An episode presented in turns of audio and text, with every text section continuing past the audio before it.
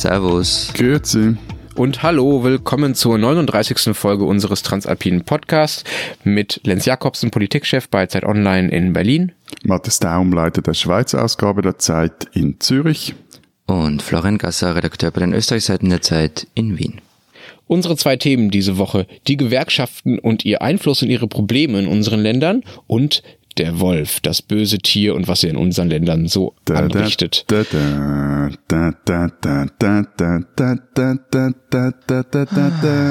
Sie müssen keine Sorge haben, Matthias wird im weiteren Verlauf dieser Sendung sicherlich nicht nochmal singen. Sie können uns kritisieren oder loben oder uns Themen vorschlagen unter alpen.zeit.de. Das war's mit dem Vorgeplänkel. Nun zum ersten Thema. Florian, in Österreich sah es noch in der vergangenen Woche so aus, als würde es zu einem größeren Arbeitskampf kommen. Ist das so ungewöhnlich und was für ein Arbeitskampf wäre das gewesen? Erzählst du mal? Naja, also ähm, es ging um die Verhandlungen der Metaller, ähm, um Lohnerhöhung und um Arbeitszeitgeschichten. Und da wurde man sich nicht wirklich einig. Normalerweise ist man halt groß im Ankündigen, ähm, wenn es um Streiks geht, wenn es dann hart auf hart kommt, naja. Also beim Streiken sind wir schon eher Tachinierer. Tachi was? Faulenzer, Tachinierer, Aubizarrer. das ist ein schönes ähm, Wort. Also in Österreich wird fast nie gestreikt. Es wird zwar bei, bei Lohnverhandlungen, gibt es dann immer großes Getöse und es fliegen auch die Fetzen, aber dann sitzen sie halt 20, 30 oder wie in dem Fall 64 Stunden zusammen und am Ende kommt eigentlich immer irgendein Kompromiss raus. Okay, und was heißt, da wird fast nie gestreikt bei euch und warum ist das bei euch so wenig? Also, nur damit ihr mal so, so ein Größenverhältnis habt, der längste Eisenbahnerstreik in der Zweiten Republik war 2003 und der dauerte 66 Stunden. Also ein Franzose oder Italiener kriegt da wahrscheinlich Lachanfälle, wenn er das hört. Ja, allerdings, ich habe auch selber mal geguckt ähm, und eine Statistik gefunden, die vergleicht, wie viele Arbeitstage in welchen europäischen Ländern so durch äh, Streik verloren gehen. Also wie hoch äh, die Streikfrequenz sozusagen ist. Und pro 1000 Beschäftigte sind das in Frankreich im Jahr 150 Tage. Also 1000 Beschäftigte streiken zusammen 150 Tage, wobei jeder Einzelne dann sozusagen für einen Tag zählt. In Finnland sind es beispielsweise 84 Tage pro 1000 Beschäftigte im Jahr und in Deutschland sind es schon nur noch 16 und in Österreich sind es sogar nur zwei Tage pro Jahr mhm. und pro 1000 Beschäftigte. Warum, warum ist das bei euch so selten? Äh, nur, also weil die so lange zusammensitzen und 64 Stunden und sich so gern haben und irgendwie eh einfach nicht anders können oder? Hey. Nein, also der Grund ist, der Grund ist relativ einfach und ich habe das vergangene Woche ja schon so ein bisschen angedeutet. Also Österreich wurde ja nach dem Zweiten Weltkrieg zu einer Konsensdemokratie. Also das war diese Lehre aus der Ersten Republik, wo man eine Konfliktdemokratie war. Ähm, man hat sich diese Dinge in der sogenannten Sozialpartnerschaft ausgehandelt und gleichzeitig haben die Arbeitnehmerinnenvertreter ziemlich viel Macht. Ähm, der Betriebsrat der Föst zum Beispiel, also des größten bis in die 90er Jahre verstaatlichen Stahlkonzerns, wenn der beim Bundeskanzler aufgetaucht ist, dann hatte der zu Spuren. Also die Gewerkschaft war zumindest ein wirklich, wirklich großer Machtfaktor im Land. Okay, und warum sagst du jetzt schon wahr? Ändert sich das gerade? Ja, es bröckelt. Also, und das hat auf der einen Seite mit der Gewerkschaft selber zu tun. Also die haben einfach wahnsinnig viel verschlafen. Prekarisierung, Digitalisierung, Scheinselbstständige, was weiß ich. Und ich, mein Gefühl ist, dass die Gewerkschaft keine Antworten drauf hat. Und sie hat sie auch lange Zeit gar nicht gesucht. Also Nehmt her, das typische österreichische Gewerkschaftsmitglied ist bis heute männlich, im öffentlichen Dienst, fest und unbefristet angestellt und Mitte 40. Äh, Querschnitt der Bevölkerung schaut eigentlich ein bisschen anders aus. Und zum Beispiel haben in Wien die Hälfte der Arbeitnehmer migrantischen Hintergrund. In der Funktionärskasse der Gewerkschaft wird es überhaupt nicht abgebildet. Und also das heißt, auf der Seite haben Probleme, das jetzt ähm, gilt so ein wenig auch als Test dafür, wie viel Kampfkraft die Gewerkschaft noch hat. Sie haben auch einen dankbaren Gegner, nämlich die Bundesregierung, die SPÖ, also die Sozialdemokraten sind da nicht drinnen. Man muss also keine Rücksicht nehmen. Und gleichzeitig betreibt die Regierung jetzt, also Sicht der Gewerkschaft und anderer, eine Entmachtung der Arbeitnehmer. Ich würde jetzt aber trotzdem noch mal kurz äh, gerne auf die Statistik zurückkommen, weil Lenz, ja, hat, etwas untersch Lenz hat etwas unterschlagen. Nämlich ich wollte die, dir die Pointe lassen, Matthias. die Spitzenreiter oder die, die, äh, die Nachzügler dieser Statistik, das sind nämlich einerseits Japan mit null Streiktagen oder null statistischen Streiktagen und die Schweiz mit nur einem Streiktag. Helden das heißt, der jeder, Arbeitszeit. Ja. Das heißt, jeder, äh, bei euch erlaubt sich jeder tausendste Arbeitnehmer einmal im Jahr einen Tag zu streiken. Genau. Das ist nee, spektakulär. Warum, warum ist das bei euch nochmal krasser als in Österreich? Woran liegt das, dass die ja, Lohnempfänger so streikfaul sind? Ja, also die, die Erklärung ist äh, dieselbe wie in Österreich. Also auch historisch gesehen äh, haben wir da wirklich was ähm, gemeinsam mit unserem östlichen Nachbarn, auch in der Schweiz. Na, haben sie nicht, aber doch, ja. Okay. Doch, ja. doch, doch, auch wenn dir das sehr unangenehm ist. Nee, auch in der Schweiz prägte die Sozialpartnerschaft die Nachkriegszeit. Also schon, das begann in den 30er Jahren mit dem großen Friedensabkommen in der Metall- und Elektromaschinenindustrie und zog es dann weiter. Und wobei die Streiktage seit der Jahrtausendwende, ich habe das noch in den Statistiken der Gewerkschaften nachgeschaut, seit der Jahrtausendwende die Streiktage wieder zunehmen. Und auch um die Sozialpartnerschaft ist es mäßig gut bestellt in der Metallindustrie. Die brachten im Sommer einen Gesamtarbeitsvertrag, also einen äh, Tarifvertrag. Tarifvertrag, genau, nur noch mit Ach und Krach durch. Und der Schweizerische Gewerkschaftsbund, der wählt am übernächsten Wochenende einen neuen Präsidenten oder eine neue Präsidentin. Und in dieser Wahl wird sich dann auch der künftige Kurs und der Auftritt der Gewerkschaften entscheiden. Also ob sie eher noch die großen, wichtigen Kompromisse suchen oder mehr auf Rabatt setzen. Haben Sie denn überhaupt noch die Rückendeckung, um da wirklich Politik zu machen? Also zumindest in Deutschland ist der, geht der Trend ja dahin, dass immer weniger Leute Mitglied in Gewerkschaften sind. Florian, du hast ja vorhin auch schon was von der Überalterung erzählt. In Deutschland gibt es noch so ungefähr, ja, 6, noch was Millionen Gewerkschaftsmitglieder. Das sind so ungefähr 15 Prozent aller Arbeitnehmer.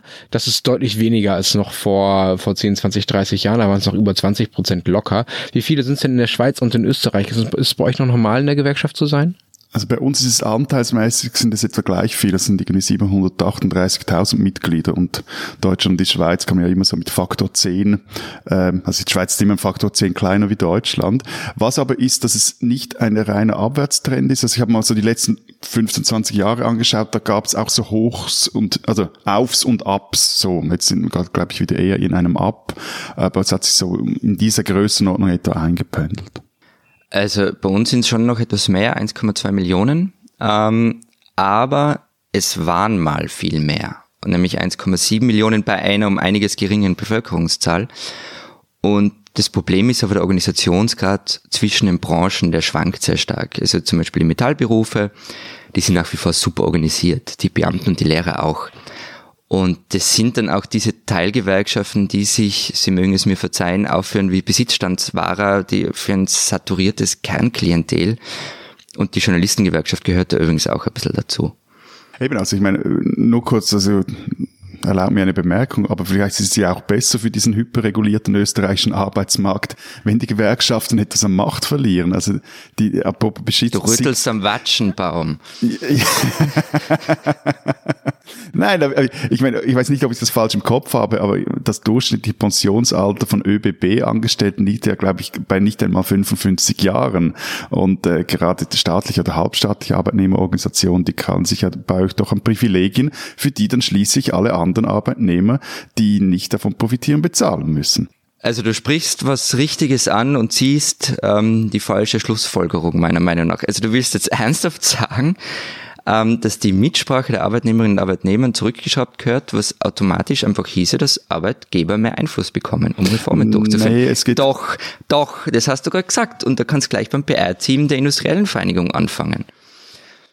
Also es braucht halt eine Balance, finde ich, und die wird immer schwieriger. Also wir haben ja schon mal über dieses neue Gesetz in Österreich gesprochen, diese Arbeitszeitflexibilisierung. Können Sie euch erinnern? Da ging es darum, mhm. dass man freiwillig zwölf Stunden täglich und 60 Stunden wöchentlich arbeiten darf. Gleichzeitig wurde mit diesem Gesetz auch die Mitbestimmung der Arbeitnehmer mit einem Federstrich einfach beschnitten. Und was passiert jetzt? Überall tauchen Fälle auf, wo Mitarbeiter gezwungen werden, länger zu arbeiten, von wegen Freiwilligkeit. Und Mitsprache, ja, gibt es immer wenige. Das passiert dann, Matthias. Toll. Nee, gut, gut, okay, gut. Aber mein, mein Punkt war schon ein etwas grundsätzlicher, nämlich, dass halt ein, ihr einen sehr stark regulierten Arbeitsmarkt hat. Also ich kenne das ja auch aus deinen Erzählungen. Und dass es halt stärker dazu führt, das ist auch in Deutschland so, da kenne ich es auch aus eigener Anschauung, dass es viel ein stärkeres drinnen oder draußen ist. Also zum Beispiel dieses ganze Theater mit befristeten Verträgen kennen wir in der Schweiz kaum, weil es einfacher ist, Leute einzustellen, halt aber auch wieder einfacher ist, die Leute wieder zu feuern. Und das führt dazu, dass das zwar eher mal wieder auch Entlassungen gibt, aber auch sehr viel schneller die Leute zu richtigen und zwar auch guten Konditionen und nicht so auf Halbabruf, Teilzeit und alles pipapo eingestellt werden. Nicht, dass es das nicht gibt, aber das hat halt schon auch mhm. damit zu tun und wenn du dann sehr starke Gewerkschaften hast, dann schauen wir nach Frankreich, die verteidigen dann dieses, alle die, die im System sind und deren Privilegien und alle, die draußen sind, da wird die, die Mauer zu denen oder der Graben zu denen, der wird immer größer. Also, mhm. Meine Bemerkung also, war mehr ein Plädoyer für einen liberalen Arbeitsmarkt, von dem am Schluss auch die Arbeitnehmer profitieren. So. Ja, ich denke, du hast da schon einen Punkt, Matthias. Das Problem ist halt, dass die Gewerkschaften qua Definition dafür zuständig sind, die Leute zu vertreten, die arbeiten, also die einen Job haben. Also die, die organisieren sich ja nach Branchen, ähm, die organisieren sich nach Unternehmen. Wenn du alleine zu Hause vor deinem Computer sitzt und irgendwelche Dinge im Internet machst und dafür von irgendwem irgendwo auf der Welt irgendwie Geld kriegst, zu welcher Gewerkschaft sollst du dann? Wer soll dich dann vertreten? Und das ist natürlich ein, natürlich ein Problem, weil diese Form der flexiblen Beschäftigung, das hast du ja schon angesprochen, Florian, hat einfach zunehmen. Und da passt irgendwie diese Organisationsform Gewerkschaft offenbar nicht mehr ganz zu dem, was es immer mehr gibt an Arbeitsmarktformen genau. heutzutage. Und, und das hat sie verschlafen. Also der Hintergedanke der Gewerkschaftsbewegung lässt sich in einem Wort zusammenfassen, finde ich, nämlich Solidarität. Und also zum Beispiel in Österreich, das habe ich glaube ich auch schon mal erzählt, war ja die Gewerkschaft einer der großen Befürworter eines EU-Beitritts. Internationaler Markt und so, ganz toll. Doch die EU stellt halt die Solidarität äh, auf die Probe oder sie wird sogar gefährdet, weil stellt euch vor, Jobs werden ausgelagert an Leiharbeiter aus Rumänien oder Bulgarien. Die werden dann in Österreich schlecht behandelt. Die Gewerkschaft müsste für diese Menschen da sein gleichzeitig aber auch für die, die durch diese Billiglohnkräfte verdrängt werden. Also wie willst du da irgendwie Solidarität herstellen? Na gut, aber Und das sieht man noch so gar nicht bei den neuen Beschäftigungsverhältnissen, wo es noch viel komplizierter ja, wird. Ja, aber, aber ich meine, für etwas gibt es ja auch so etwas wie den Europäischen Gewerkschaftsbund, der sich genau um solche Fragen kümmern sollte. Wie, also wie, wie heißt der Präsident des, Österreichischen, äh, des Europäischen Gewerkschaftsbundes? Eben, es gäbe auch einen so, solchen ja. Gewerkschaftsbund, das wollte ich damit sagen. Und das ist halt auch äh, eine Frage, auf, auf welcher Ebene du auch jetzt als Gewerkschaft die, die Probleme angehst. Und äh, interessanterweise sind diesbezüglich die, die, die Schweizer Gewerkschaften auf ihre Art und Weise äh, irgendwo durch auch fast schon Euro-Turbos, weil die auch gemerkt haben, hey, wir können diese Arbeitnehmerrechte am Schluss eigentlich nur auf europäischer Ebene durchsetzen. Hab, wir haben da schon mal drüber diskutiert, auch über die Rolle der Schweizer Gewerkschaften im HICAC um die bilateralen Verträge der Schweiz mit der EU. Und da kennt ihr die Schweiz sogenannte flankierenden Maßnahmen, mit dem sie ihren einheimischen Arbeitsmarkt vor allzu viel Konkurrenz, die du jetzt vor Florian beschrieben hast, schützt. Und diese Ideen versuchen die in letzter Zeit auch immer aktiv auf europäischer Ebene populär zu machen und gilt zum Beispiel auch den österreichischen Gewerkschaften als Vorbild in diesem Kampf, weil halt auch zum Beispiel jetzt kürzlich dieses Urteil des äh, Europäischen Gerichtshofs gegen Österreich, indem er diesen äh, den Arbeitnehmerschutz in Österreich kritisiert hat. Du, du, du meinst das Urteil gegen Sozialdumping? Genau. Und, und das war mhm. für die Schweizer Gewerkschaft jetzt wieder ein Indiz dafür, dass sie beim, beim Lohnschutz keinen Jota nachgeben und dem Bundesrat drohen, wenn er mit der EU darüber verhandeln will, dann, dann gibt's Rabatts. Hm. Ich finde dieses EU-Thema schon sehr spannend, weil es ja auch darauf hindeutet, ähm, dass das genau das Defizit der EU ist, dass sie eben eine Wirtschaftsunion ist und aber keine Sozialunion. Es gibt dazu Bestrebungen, aber es wird halt nicht umgesetzt, weswegen auch niemand den Chef der europäischen Gewerkschaften kennt. Aber diesen Chef der europäischen Gewerkschaften kennt ja vielleicht auch deshalb keiner, weil Gewerkschaften irgendwie insgesamt als uncool gelten. Zumindest in Deutschland. Also dieses ganze Warnwesten-Auftreten mit Trillerpfeife und äh, wir pfeifen jetzt die da oben mal zusammen und so dieses ganze Klassenkampfige, was da noch drin steckt, das wollen halt viele Leute, gerade diejenigen, die erst frisch in den Job gekommen sind und auch Spaß an ihrem Job haben, die wollen halt nicht direkt in diese Frontstellung gehen und finden auch das ästhetisch einfach irgendwie nicht so nicht so ansprechend und das gehört halt leider normal dazu, wenn man sich wenn man sich irgendwie engagieren will. Und da äh, das ist schon bitter finde ich, weil es ja notwendig wäre. Da sind wir uns ja irgendwie einig, wenn es auch natürlich dann um das Ausmaß im ähm, Einzelfall geht und wie also viel Regulierung. Bin ich mir da nicht einig. Ja, das, ja das aber wie viel Regulierung nein, nein, nein, nein, wie viel Deregulierung und so. Ich wollte jetzt Aber sozusagen, dass die Gewerkschaften ein wichtiger Akteur sind und dass sie irgendwie Einfluss haben sollten, ist ja, ich finde, da, da haben wir schon einen gemeinsamen Punkt. Die Frage ist halt, wie viel genau und die Frage ist für wen und wer engagiert sich da irgendwie. Ja, ja. Ich, ich, Ja, sie führt da jetzt auch eine, eine Bresche für irgendwie eine Post-Warnwesten-Gewerkschaft. Äh, also Post im Sinne von Nach-Warnwesten-Gewerkschaft schlagen. Nein, ich glaube, also am Schluss ist es ja so, auch wenn du als Arbeitnehmer äh, sehr flexibel arbeitest, vielleicht auch für verschiedene Auftraggeber oder, oder sagen wir in einem äh, Verhältnis, das freier ist als äh, morgens neun einstempeln, fünf wieder ausstempeln. Spätestens dann, wenn du merkst, dass du irgendwie eine, eine scheiß Rente hast, dass deine Sozialversicherungsleistung Leistungen nicht richtig bezahlt werden etc., dann findet es auch der, der coolste und hipste äh, Mitarbeiter uncool und will jemand, der ihn gegenüber seinem Arbeitgeber vertritt. Wurscht, in welcher Branche das ist. Also da, da, also da hast du mich völlig falsch verstanden, Florian, da bin ich überhaupt nicht dagegen. Ich sage nur, wenn, es, wenn Gewerkschaften allein noch dazu da sind, um Privilegien zu verteidigen, dann wird es gefährlich, dann wird es auch unfair, weil sie andere außen vor lassen. Diesen Österreicher sollten Sie kennen. Er ist nur ein paar Jahre älter als ich, wuchs quasi bei mir ums Eck im Innsbrucker Stadtteil Pradl auf und heute könnten unsere Leben nicht unterschiedlicher sein. René Benko, der österreichische Milliardär, der als junger Mann Dachböden in Innsbruck ausgebaut hat und von dort aus ganze europäische Innenstädte umgekrempelt hat. In Deutschland wurde er bekannt als der Mann, der Karstadt kaufte, dieses Jahr mit Kaufhof fusionierte und damit zum Warenhauskönig Deutschlands wurde. In Österreich taucht sein Name seit vielen Jahren im Wochenrhythmus in den Medien auf, sei es wegen spektakulärer Übernahmen, großer Immobilienprojekte, seiner Verurteilung 2014, als er in Wien wegen einer Korruptionskausa in Italien verurteilt worden war, sei es, weil er die Möbelkette Kika Leiner kaufte und damit vor der Insolvenz rettete. Nun ist Benko auch ins Mediengeschäft eingestiegen. Seit vergangene Woche besitzt er jeweils nicht ganz ein Viertel an der größten Tageszeitung Kurier und des größten und mächtigsten Blattes der Republik, der Kronenzeitung. Was er damit vorhat, das weiß noch keiner. Spannend wird es auf alle Fälle. Rene Benko ist ein Österreicher, den man längst kennen sollte.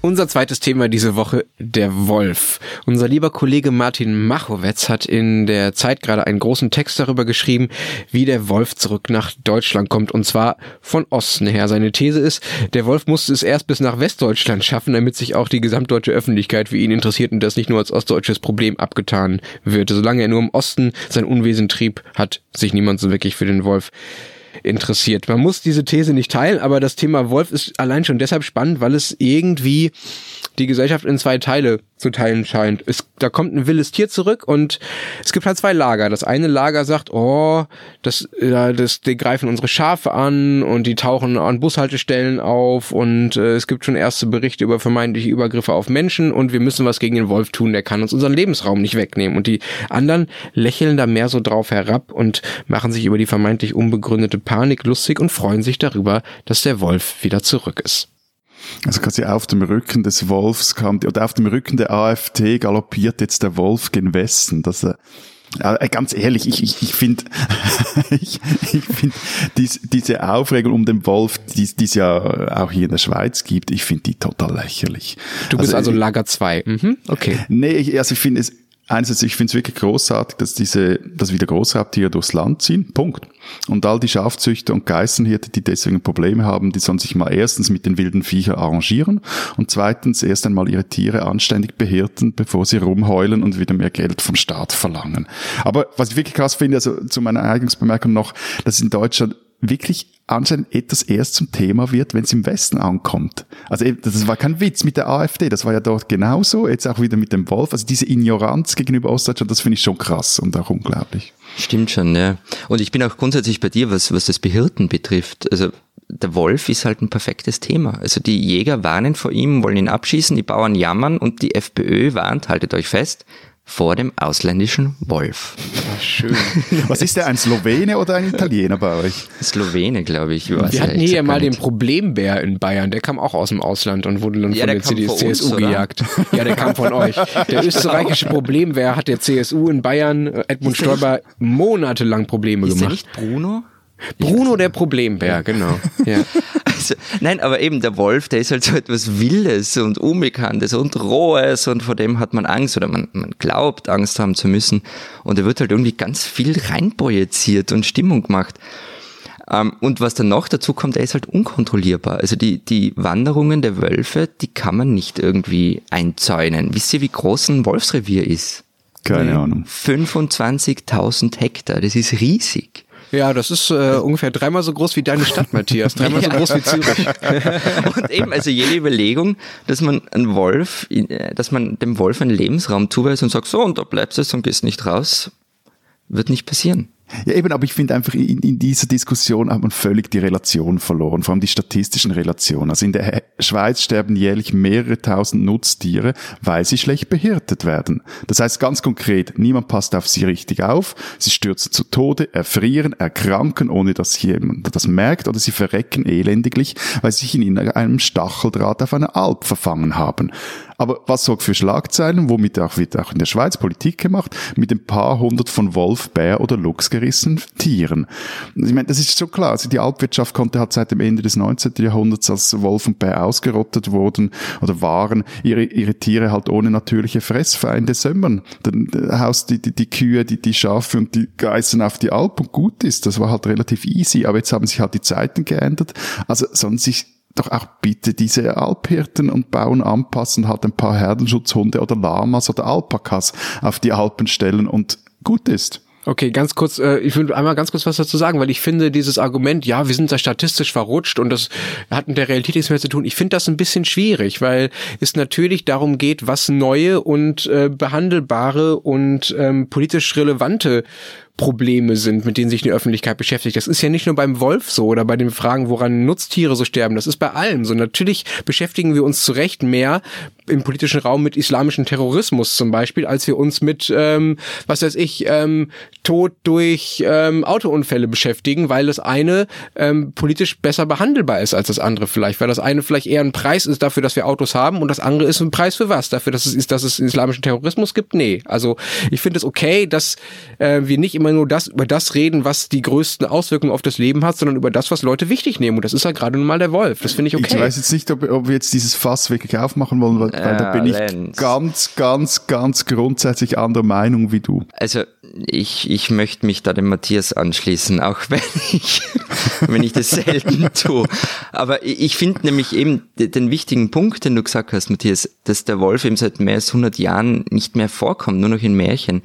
Und in Märchen ist, hat er halt echt einen schlechten Ruf. Und alle flippen aus, weil der Wolf ist wieder da. Das ist eine super Schlagzeile. Und da geht's nicht um berechtigte oder um nicht nur um berechtigte Ängste, wie Lenze sagt, sondern da geht's um, um auch um eine geschürte Angst, die mitschwingt. Also hey, wir sprechen in, von einer Minigruppe. In Österreich gibt's oder werden derzeit etwa 20 bis 25 Wölfe vermutet. Für den Mensch sind sie eigentlich keine Gefahr, der passt auch gar nicht ins Beuteschema. Also der WWF sagt zum Beispiel, es gibt dann ein Problem, wenn der Wolf Tollwut hat. Österreich ist seit zehn Jahren tollwutfrei. Wenn irgendwer versucht, den Wolf selbst zu füttern, das soll man halt einfach bleiben lassen.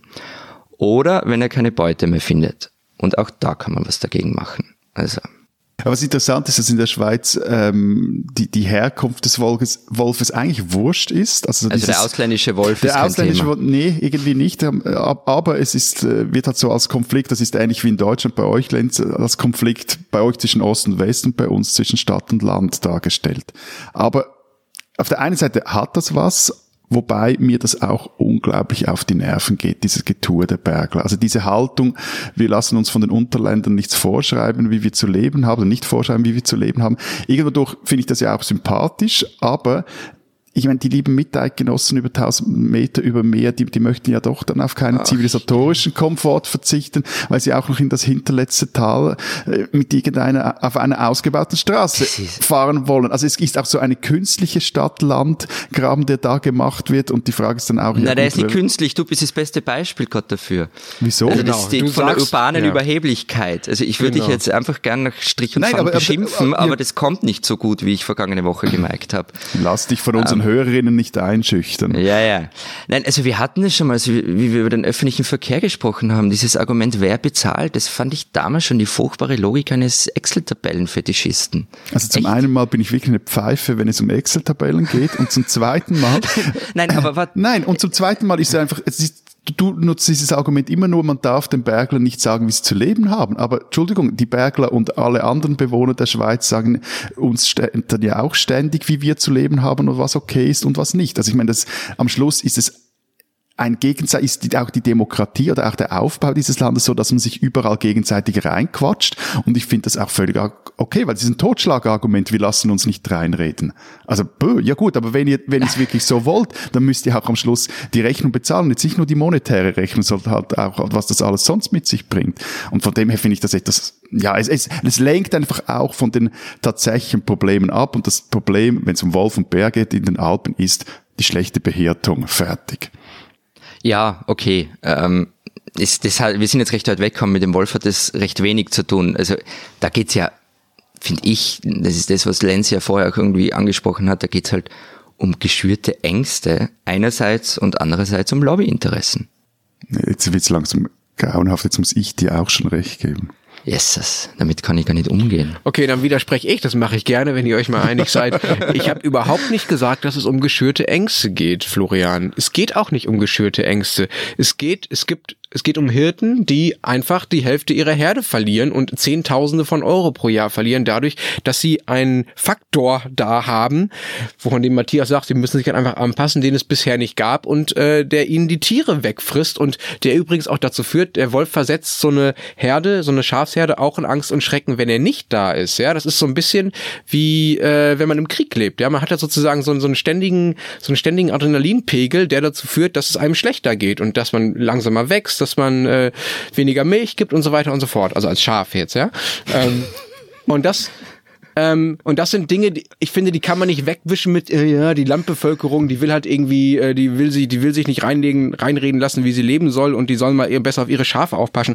Das ist Quatsch. Also es kann sein, dass es bei euch um gefühlte Probleme gibt. Bei uns ist es nicht so. Da ist, hat auch nichts mit Trennung zwischen Stadt und Land zu tun. Da sind bei uns auch nicht irgendwie ein paar vereinzelte Tiere, wie es bei euch vielleicht sind, sondern es sind allein in Sachsen über 200 und in Brandenburg sind es sogar noch mehr. Da sterben jedes Jahr mehrere hundert Nutztiere dadurch und die tauchen am Bushaltestellen Bushaltestellen auf und vor Kindergärten. Und da kann ich schon verstehen, dass die Leute sagen, ey, das macht mir irgendwie Angst und das ist für mich auch einfach ein ökonomisches Problem. Und wenn sie dann für ihre Sorgen verlacht werden, von wegen, ja, ja, ihr, ihr Landler, ihr müsst euch halt wieder auf das Raubtier ein, einstellen, das ich so gerne durchs Land ziehen sehe, dann äh, finde ich das irgendwie problematisch. Ja, so, aber Entschuldigung, das, aber das ist wirklich diese, das ist einfach diese Logik, die ich nicht verstehe. Ich komme jetzt nochmals mit den Statistiken. Also wenn, wenn du Angst davor hast, dass der Wolf vor Kindergärten rumstreift, erstens mal müsste es vermutlich mehr Angst vor, vor Wildschweinen haben und auf der anderen Seite, ja gut, aber da müsstest du auch mal über die Autos äh, reden und was man mit denen macht, die die Kinder dann wirklich totkarren. Das ist Whataboutism per Definition, nee, was du gerade machst. Nicht. Ne? Nein, und was, aber ich verstehe, dass sich der Einzelne darüber ärgert, dass der für den Einzelnen ein Problem ist. Klar, aber es gibt halt einfach, also das gilt doch nicht nur fürs Land, sondern auch für die Stadt. Also äh, wenn, ja, jetzt, wenn plötzlich ja, klar, in, in der wenn, wenn in der Stadt plötzlich E-Bikes, die bis zu 45 Kilometer in der Stunde rasen dürfen. Aber du sagst Whataboutism und kommst mit E-Bikes. Ich habe nicht Whataboutism gesagt. Nee, das war ich. Das war Nein, ich, das war der Lenz. ich ziehe das jetzt durch mit dem Whataboutism. Also wenn du in der Stadt, äh, da hat jetzt plötzlich E-Bikes oder diese E-Trottinets, da muss man sich halt auch irgendwie anpassen. Also ich finde so dieses ja, das einem nervt. Ja, das ist irgendwie eine neue Situation, also. mit der muss man irgendwie umgehen. Aber dieses äh, schon fast schon, zumindest in der Schweiz, wo ich jetzt die, die, die Situation mit dem Wolfreiters kenne, so diese hysterische Diskussion und die, wie, wie viel Zeit und Energie in diese Wolf-Diskussion und Bär-Diskussion gesteckt werden. Entschuldigung, das Darf ich mal einen ich Vorschlag machen? Darf ich mal einen Vorschlag machen? Ich habe ja überhaupt nichts gegen anpassen. Natürlich müssen sich die Leute anpassen, sowohl die Städter an die E-Bikes als auch die Landbevölkerung an die Wölfe. Das ist völlig okay, aber halt im Rahmen und es muss ein gegenseitiges Verständnis dafür geben. Und es kann doch nicht sein, dass man sagt, ja, ihr habt halt die Wölfe euer Problem, muss halt irgendwie gehen, sondern man kann ja einen Mittelweg finden. Man kann sagen, okay, die, so eine bestimmte Anzahl an Wölfen erträgt eine Region, sei sie ländlich oder städtisch, aber, und eine bestimmte Anzahl aber, an nicht, aber, halt nicht zum Beispiel. Entschuldigung, aber so wird ja die Diskussion nicht geführt. Also in der Schweiz, wie, weißt du, wie viele Stunden, so wie viele Stunden in der Schweiz nur schon im Parlament über Wölfe diskutiert wurde, wie viel Zeitungspapier äh, bedruckt wurde, wie viel gesendet wird über das Thema. Das ist eine Riesenthema immer wieder. Es ist ja überhaupt nicht so, dass man sagt, Bäh, macht selber. Ja, und, und, und Matthias, kommen wir noch mal zurück. Was kommt da raus? Was passiert jetzt mit den Wölfen? ein gutes Tiermanagement. Das, also in der Schweiz ist es so, dass wird, äh, der Wolf wird geschossen, wenn er äh, zu viele Schafe, eine gewisse Anzahl an, an, Tieren gerissen hat oder vor allem auch, wenn er dem Menschen gefährlich werden könnte. So. Hm. Ja, okay, die Überlegung gibt's bei uns auch. Also ob man den Abschuss von Wölfen unter bestimmten Voraussetzungen wieder erlauben soll. In Niederösterreich wurde das Jagdgesetz im September so geändert. Man muss aber, finde ich, eines dazu sagen, also die Jäger waren da jetzt nicht übermäßig begeistert. Einer der niederösterreichischen Oberjäger hat da gemeint, also man würde es zwar tun, wenn es behördlich verlangt wird, aber die wissen natürlich, was sie für ein Image haben. Und das würde dann Schaden nehmen. Und also man hat sich zum Beispiel ausbedungen, dass der Jäger, der schießt, anonym bleibt. Und wenn ich noch ganz kurz ähm, meine, meine persönliche Meinung da dazu sagen kann zum Wolf, also ich finde auch, man kann es nicht völlig wegwischen. Der Wolf kann großen Schaden anrichten und tut das auch. Aber das passiert halt dann, wenn man völlig unvorbereitet ist. Also es gibt schon Möglichkeiten, ähm, die Schäden einzudämmen. Und da müssen sich halt Landwirtschaft, Tourismus und alle anderen drauf einstellen. Und wenn wir daran scheitern, den Lebensraum mit ein paar Wölfen zu teilen, dann ist echt alles wurscht. Die spinnen, die Österreicher. Österreich wurde mir ja über die Jahre, die ich jetzt den lieben Florian kenne, irgendwie immer sympathischer. Auch wenn es sympathisch skurril ist. Aber irgendwas scheint gerade sehr schief zu laufen da an der Donau. Und langsam habe ich auch etwas ein mulmiges Gefühl, so in der Untermagengegend. In Wien läuft aktuell ein Untersuchungsausschuss zu den Vorgängen im Nachrichtendienst. Das war die Razzia, die dort stattfand und, und alles, was davor und danach passiert ist. Wir haben da auch schon mal drüber geredet. Als wäre das nicht genug, wurde vergangene Woche bekannt, dass der Standard, die Tageszeitung hat das aufgedeckt, dass der Mitarbeiter einer Sicherheitsfirma, der Journalisten am Eingang zu diesem Untersuchungsausschuss kontrolliert hat, die, der also auch die Aussagen der Menschen, die vor den Ausschuss geladen wurden, mitverfolgen konnten, dass dieser Mann ein Rechtsextremer ist, mit Verbindungen in die Neonazi-Szene. Meine liebe Freundin im Osten, das ist jetzt wirklich nur noch so mäßig lustig. Also, kriegt doch besser mal wieder euren Start in den Griff. Aber ihr spinnt halt immer noch ein bisschen.